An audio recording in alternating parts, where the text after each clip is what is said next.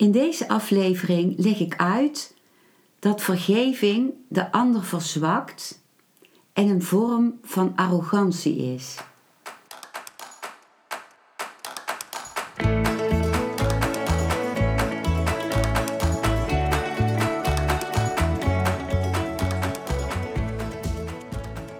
Welkom bij een nieuwe aflevering van Modita's podcast Van Pijn naar Zijn.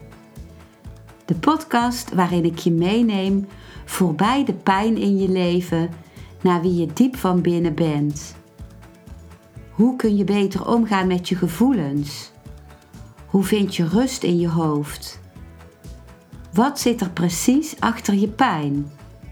En vooral, hoe kun je steeds meer jezelf zijn?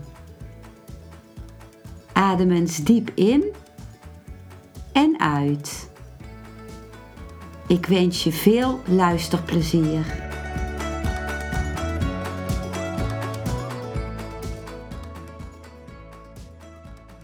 Ik begin deze aflevering met de woorden die ik ook heb gesproken in mijn YouTube-filmpje met dezelfde titel als deze podcastaflevering op mijn YouTube-kanaal Modita van Zummeren.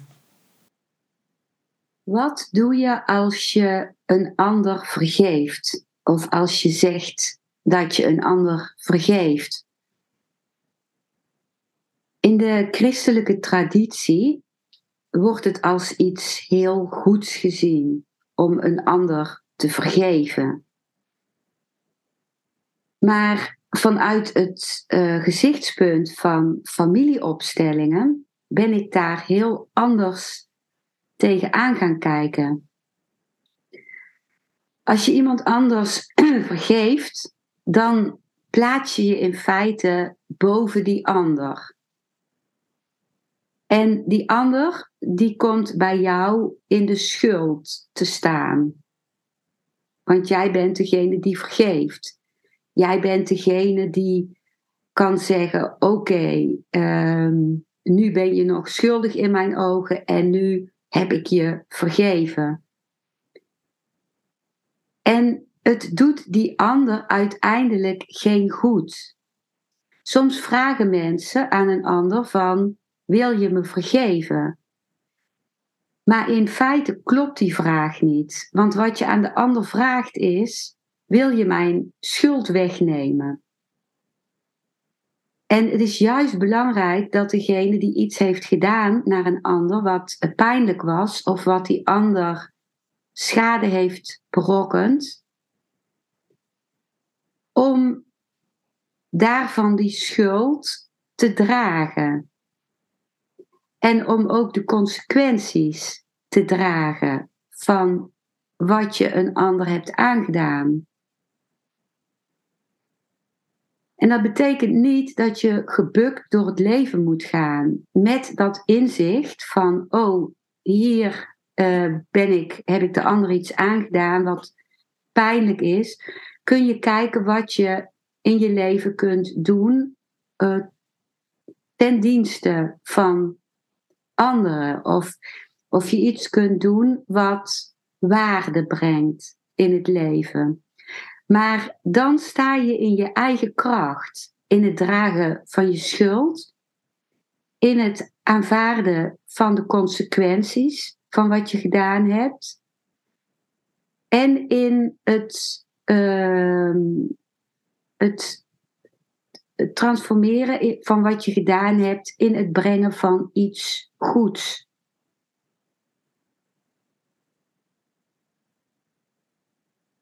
En ook, ik heb daar een eerder filmpje over gemaakt, over de balans tussen geven en nemen, tussen partners, maar dat geldt ook voor, uh, voor vrienden, of uh, dat geldt voor iedereen wat niet de relatie ouder en kind betreft, want in de ouder-kindrelatie geeft de ouder en neemt het kind. Maar in alle andere relaties is het zo dat, dat je een relatie dient als je Uh, iemand die jou iets goeds heeft gegeven, als je iets beters teruggeeft nog, dan groeit de uh, liefde. Dan gaat, ga je omhoog in de spiraal van liefde. Dus als je van iemand houdt, geef je iets beters, iets, iets terug wat nog mooier is als iemand jou iets moois heeft gegeven. Maar als iemand jou iets negatiefs heeft gegeven, jou pijn heeft gedaan of schade heeft berokkend, dan is het goed om iets terug te doen wat ook pijnlijk is voor de ander. Maar als je van de ander houdt, doe je iets terug wat net iets minder pijnlijk is als wat de ander jou heeft aangedaan. Dan blijft er balans, dan is er evenwicht tussen jou en die ander. Dan verneder je die ander niet door te zeggen, ik vergeef jou. Want dan ga je ver boven die ander staan. Dan ben jij degene die heiliger is dan de ander. Ik hoor ook vaak van mensen dat ze zeggen van, oh, uh, wat bepaalde dingen die mijn ouders hebben gedaan, hebben mij pijn gedaan. Maar ik heb mijn ouders vergeven. Dan sta je als kind in de verkeerde positie. Dan ga je boven je ouders staan. En dan, ga je, dan ben jij degene die groter is dan zij en die kan zeggen, ik vergeef jullie. Maar het is helemaal niet aan jou als kind om je ouders te vergeven. Je kunt je pijn voelen en je pijn doorleven. Dat is helend. Je realiseren dat je ouders beperkingen hebben, net zoals jij die hebt. Zij zijn ook gewone mensen. En wat zij hebben gedaan in het verleden, dat laat je bij hen.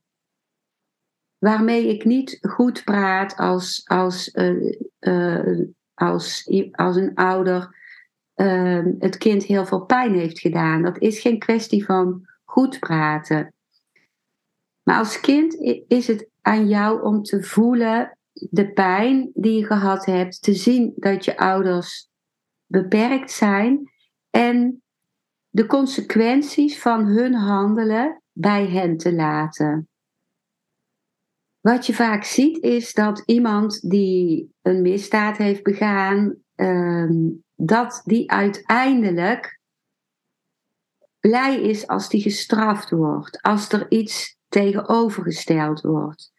Dus je helpt iemand vaak niet door uh, iemand waar je van houdt weg te houden van bijvoorbeeld een gevangenisstraf of van een andere vorm van straf. Maar dat is iets anders als dat je zelf achter, die, achter een persoon aan blijft gaan die iets gedaan heeft om uh, straf te eisen. Dat zie, je, zie ik heel vaak, eh, ook als ik naar de televisie kijk, dat, dat, er een, eh, dat de familieleden van een slachtoffer, bijvoorbeeld dat vermoord is, niet rusten voordat de straf hoger en hoger en hoger is geworden. En wat, de familie, wat deze familieleden, die in feite pijn hebben, daarmee doen is wegblijven van hun eigen pijn, van hun hulpeloosheid en van hun machteloosheid. En wat belangrijk is, is om te zien, ik heb daar ook een filmpje over gemaakt in de playlist Familieopstellingen van mijn YouTube-kanaal, dat wij allemaal dader en slachtoffer in ons dragen. Dus het kan je mild stemmen naar iemand die je iets aan heeft gedaan, door bij jezelf te raden te gaan, waar draag ik dat ook in mij? Dit, dit, dit soort gedrag, dit soort handelingen, dit soort uh, hatelijke gedachten. In feite kennen we dat allemaal. Misschien in een andere vorm, als waarop de ander je pijn heeft gedaan, maar het verrijkt jezelf als je gaat kijken naar, waar draag ik dat zelf ook in mij. Dit waren de woorden van mijn YouTube filmpje. Ik krijg vaak te horen van mensen van, dit is zo anders als wat ik altijd heb gedacht en geleerd. En dat was het voor mij ook toen ik dit voor het eerst hoorde. En vooral toen ik dit voor het eerst uh, ervoer bij familieopstellingen. Ik krijg vaak te horen, vergeven is zo nobel. En dat nobele gevoel, dat versterkt het ego. Het is fijn om nobel te zijn. Maar in feite verneder je de ander ermee. Of maakt het dat de ander... Um,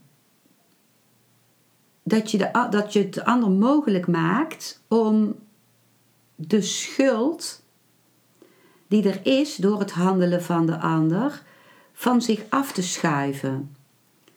En in feite kan dat niet. Die persoon die uh, schuldig is aan dat wat hij gedaan heeft, de pijn die hij veroorzaakt heeft bij een ander of de schade die hij veroorzaakt heeft naar een ander, die is aanwezig en die verdwijnt ook niet doordat jij vergeeft. Die persoon houdt zijn schuld. En dat is ook uh, belangrijk voor die persoon. Dat is gewoon iets wat is. En als je zegt ik vergeef jou, dan is die andere persoon afhankelijk geworden van jouw vergeving. Om een goed gevoel te krijgen over zichzelf. En dat zal die persoon je uiteindelijk deep down niet in dank afnemen. Omdat je er uiteindelijk de persoon mee vernedert. Jij stelt je dan boven de ander. Jij bent degene die vergeeft. En de ander die is dan afhankelijk van jouw goedwil. Je hoeft ook niet tegen die persoon te zeggen ik vergeef je niet. Je kunt eenvoudigweg zeggen, ik laat het bij jou. Ik laat de verantwoordelijkheid voor jouw handelen en de consequenties van jouw handelen bij jou. En um, als dit lastig is voor je om te horen en er is toch iets in jou wat zich hiervoor open wil stellen, voor de mogelijkheid van deze visie, dan kun je eens bij jezelf navoelen. Wat geeft de ander die jou iets aangedaan heeft de meeste kracht en waardigheid? Als je tegen die ander zegt, ik vergeef je. Of als je tegen die ander zegt, ik laat de verantwoordelijkheid bij jou. Als je heel veel bezig bent met je energie te steken in de vergeving van de ander, dan heb je ook niet de energie om zelf te gaan voelen hoe wat die ander naar jou toe gedaan heeft, hoe dat voor jou is geweest. Het gaat erom dat je zelf jouw pijn gaat voelen en je woede en de vernedering, de hulpeloosheid, de machteloosheid die je hebt ervaren. Dat is nodig om te verwerken wat er bij jou is gebeurd. Anders blijft het aanwezig in jouw systeem, in jouw zenuwstelsel. En door het doorleven daarvan, door het echt te gaan voelen en ervaren en het verdriet te huilen en de woede in jezelf te voelen, door je lichaam te voelen gaan. Door het doorleven ervan lost zich iets in jou op van de pijn van het gebeurde. Alleen maar door, te, door het te voelen, door het te erkennen voor jezelf en door het te doorvoelen. Dan komt er weer een verbinding tot stand tussen jouw lichaam en het begrijpende deel van je hersenen. En uiteindelijk maakt dat dan ook dat de woede naar de ander afneemt. Omdat je, um, omdat je bezig bent bij wat jij zelf ervaart. En ja, dat is dan ook iets wat, wat de ander waar zal nemen, maar dat is iets anders dan vergeving. En bij familieopstellingen zie ik ook hoe het uh, ontstaat dat je zo gefocust bent op de ander te vergeven. Dat is vaak al een houding die je hebt aangenomen als kind naar, naar je ouders bijvoorbeeld. Als je ouders iets deden wat voor jou pijnlijk was, dan probeerde je het slechte gevoel dat je ouders daarover hadden van hen weg te nemen, de last van hen weg te nemen. Een kind is heel loyaal aan de ouders, heeft de onvoorwaardelijke liefde voor de ouders. En met het weg willen nemen van die last van de ouder, wil het kind ook dat de ouder blijft staan om voor hem of haar te zorgen. Dus die, die, dat verlangen naar vergeving, of eigenlijk de druk in jezelf om te vergeven, heeft heel vaak daar al mee te maken. Aflevering negenendertig van deze podcast gaat over het dader-slachtoffer thema. Daarin leg ik meer uit over uh, wat er energetisch gebeurt tussen dader en slachtoffer. Familieopstellingen kunnen daar zoveel meer helderheid in brengen. Ik heb dat weer ervaren in de familieopstellingendag die ik gisteren heb uh, gegeven, heb begeleid. Ik geef eens per drie weken een uh, live familieopstellingendag in Eindhoven. En ik zag wat er gebeurde als dader en slachtoffer elkaar in de ogen kijken. Dan komt er een zo andere dynamiek naar voren als het uh, alleen maar woedend zijn van het slachtoffer op de dader of zich machteloos voelen. Uh, de, het slachtoffer gaat dan echt zien Uh, Uh, wat, wat er speelt bij de dader. Die gaat ook de machteloosheid van de dader zien, de, de hulpeloosheid van de dader. En dat van binnenuit zien en ervaren, echt zelf aan den lijve ervaren, is zo anders dan met je hoofd zeggen ik vergeef. Dan komt er iets van binnenuit, van begrip, van ook het, het voelen dat je in feite heel veel gemeen hebt met de dader, aan gevoelens, aan frustraties, aan blokkades. En wat ik dan zie, in, uh, wat ik dus gisteren weer zag in de familieopstellingendag, is dat de dader zich aanvankelijk vaak afsluit van zijn gevoel. Die is in feite met zijn daad vaak ook loyaal aan zijn familiesysteem, om welke reden dan ook. En dat is niet om het goed te praten. Ik praat het niet goed, want de dader heeft de eigen verantwoordelijkheid te dragen en ook de consequenties van zijn handelen. Maar um, de dader gaat voelen dat hij zich afsluit en dat hij ook bezig is met iets van het ego, met, een, met power, met macht, met, um, of met um, uh, ge- frustratie en opgekropte woede. En het is vaak heel moeilijk als in de familieopstelling voor de dader om het slachtoffer ook echt te zien. En op het moment dat de dader het slachtoffer ziet, dan komt er het gevoel van schuld en ook spijt. En dan is het aan de dader om tegen het slachtoffer te zeggen, het spijt me. En dat is niet een, een, een regel. In de opstelling kijken we van moment tot moment wat zich bij deze persoon in deze opstelling ontvouwt. En als je er niet naar kijkt, naar dit thema, dan heeft dat vaak veel gevolgen ook voor de generaties na jou. Als het slachtoffer niet gezien is en erkend is en de dader niet gezien en erkend is, dan krijg je vaak dat een, in een latere generatie een kind precies dat gedrag of die gevoelens gaat vertonen als de dader of het slachtoffer of allebei. Bij manische depressie zie je uh, dat, dat het vaak allebei aanwezig is. En ook bij, um, bij psychose zien we dat. Bij migraine zie ik het heel vaak. En nogmaals, dat zijn geen regels. Bij een familieopstelling ga ik altijd uh, weer opnieuw blanco erin. Om te kijken wat dient zich hier aan.